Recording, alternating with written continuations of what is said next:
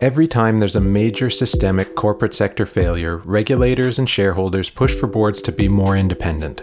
The Cadbury Code in the UK and the Dey Report in Canada both pushed for boards to be at least 50% independent back in the early 90s. In 2002, Sarbanes Oxley emphasized the independence of audit committees, followed by Dodd Frank's focus on the Compensation Committee in 2010.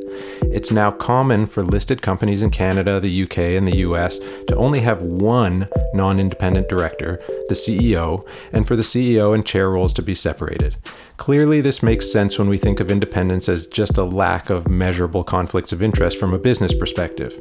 But Theranos, with its illustrious board of accomplished outsiders, messed up just as bad as Volkswagen with its board of 19 insiders out of 20 directors.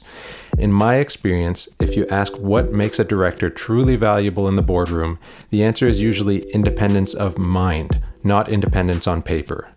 What does your board do to encourage and then measure a director's true independence?